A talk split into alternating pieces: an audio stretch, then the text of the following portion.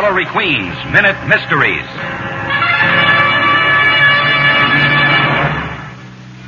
This is Ellery Queen with the case I call the Wheel of Fortune. An amusement park operator came to me with the glad news he was going to buy the plans of the original Ferris wheel built for the Paris Exposition in 1889.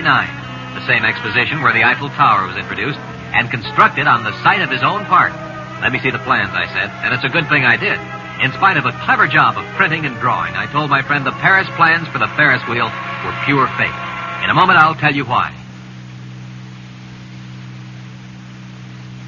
In the case of the Wheel of Fortune, the original Ferris wheel was built in the United States by none other than G.W. Ferris of Galesburg, Illinois.